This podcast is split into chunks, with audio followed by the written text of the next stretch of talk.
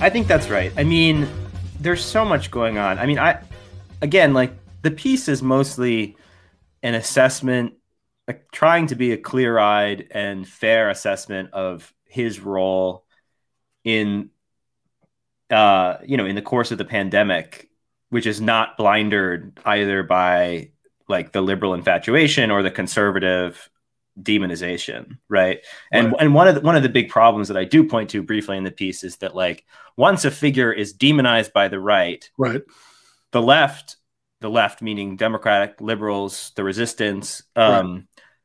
they uh you know become more and more infatuated with them and that makes the the right uh demonize them more and so there's basically this endless this like recursive loop um, with certain figures where it doesn't really matter what they do. It's all spectacle. Like Mueller was the same way. Like Mueller never really gave any indication. He was completely silent. He never gave any indication that he wanted to like stick it to Trump, really. Yeah. And this guy is like, I mean, fucking, you know, oversaw the FBI during uh, the height of like anti-Muslim paranoia after um, 9/11. He's not a liberal hero, but right. they attach this whole kind of fantasy to him. And then because they did that, the right, without any new information, new evidence, he was silent, started to see him as an enemy of Trump.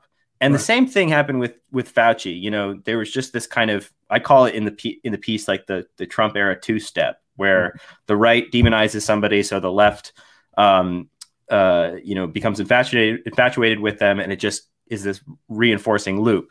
Um, as far as as far as his culpability, um, yeah, I think it's right that the, the, the best argument and the only one that's made usually to defend Fauci, like like let's just like looking at the facts, like the pandemic response was a fucking disaster. He is perceived, he is understood to be the public facing federal government official who is most associated with the medical, scientific, and public health response to the disaster. It was a disaster. More than 400,000 people are dead. Like in a sane democratic right. culture, we would say this bureaucrat fucked up. Right. And we would want his head on a stick. You know, I mean, that's not like, regardless of whether it would be right, you know, right. in, in, a normal functioning democra- democracy, that would be what you would expect. Um, the argument against it uh, is that it's all Trump's fault. Trump fucked it all up. Fauci was doing the best that he could. He he does have this uh, commendable record um, of, especially he's lauded for his behavior ultimately during the AIDS years, though he was criticized initially by uh, ACT UP activists and people like that. He ultimately be- befriended people like Larry Kramer and Peter yeah, Staley. Very harshly criticized at first. Oh yeah, I mean, right. They uh, Larry Kramer famously wrote a open letter. I think it was published in the um, what was it? It was it was uh, probably the Village Voice or something like that, where he called him a murderer. You know, he said, I, I, I you know, I called you an idiot, and now I'm calling you a murderer." Um, but ultimately, because Fauci made these decisions where he brought the activists into the room and they had these conversations about um, you know how the basically making the drug trials open to more people who are suffering uh, from the virus. He's he had this good reputation coming into this crisis and um, understood to be this kind of champion of science and blah blah blah. Nonetheless, the argument is that Fauci tried his best, and in every way in which the response went poorly, it was Trump's fault.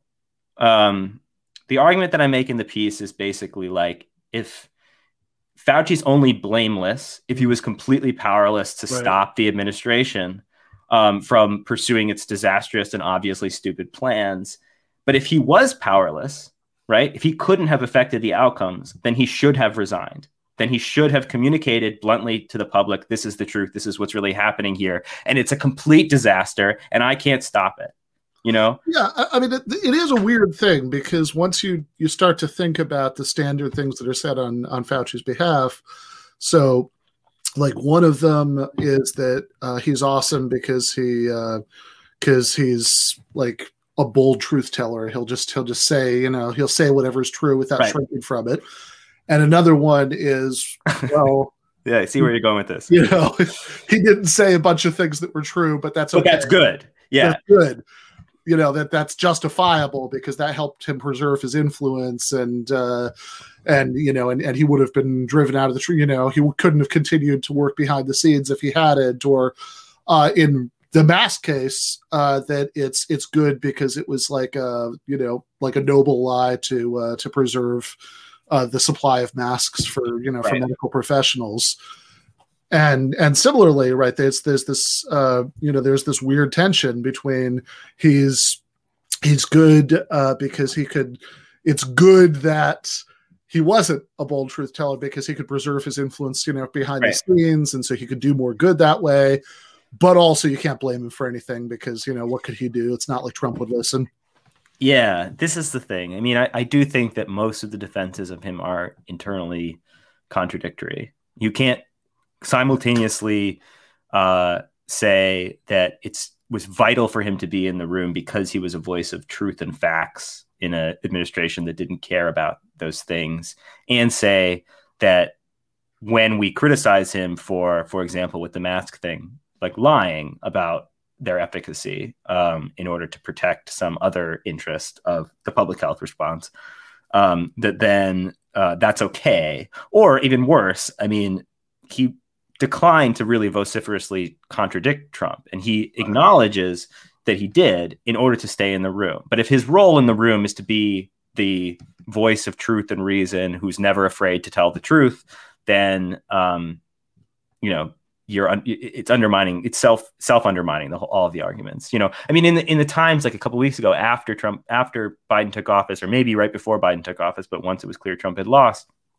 Um, he said he said I felt that if I stepped down, that would leave a void. Someone's got to not be afraid to speak the truth, uh, speak out the truth. And this was the argument people were making on his behalf. But uh, if he was there to speak the truth, and the, the, the argument for the moments when which he didn't speak the truth is that he needed to be there anyway. Your listeners, your listeners are smart enough to understand how this like is just kind of an endless loop of contradictory arguments. This has been a free public preview of a patron exclusive episode of Give Them an Argument. To get the rest of this episode and every other patron exclusive episode, go to patreon.com slash Ben Burgis.